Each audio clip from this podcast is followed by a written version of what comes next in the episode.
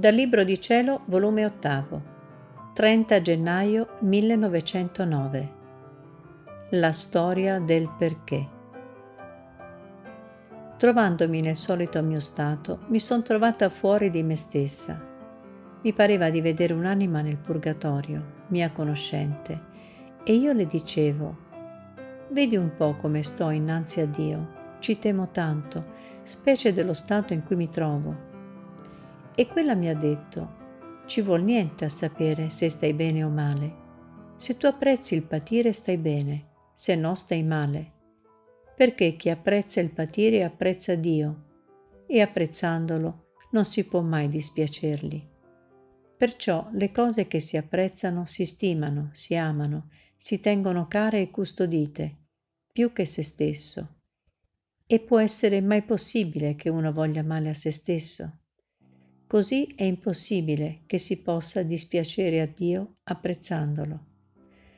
Onde dopo è appena venuto il benedetto Gesù e mi ha detto: «Figlia mia, le creature in quasi tutti gli eventi che succedono vanno ripetendo e dicendo sempre: e perché? E perché? E perché? Perché questa malattia? Perché questo stato d'animo? Perché questo flagello? E tanti altri perché». La spiegazione del perché non è scritta in terra, ma in cielo, e là la leggeranno tutti. Sai tu che cos'è il perché?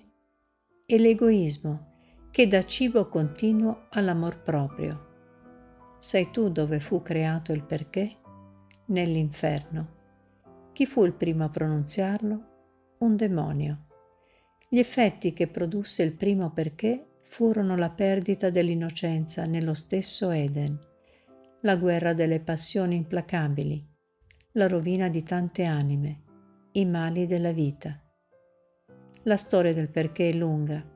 Basta dirti che non c'è male nel mondo che non abbia l'impronta del perché. Il perché è distruzione della sapienza divina nelle anime. E sai tu dove sarà seppellito il perché? Nell'inferno, per renderli irrequieti in eterno, senza dar loro mai pace. L'arte del perché è guerreggiare le anime senza dar loro mai tregua.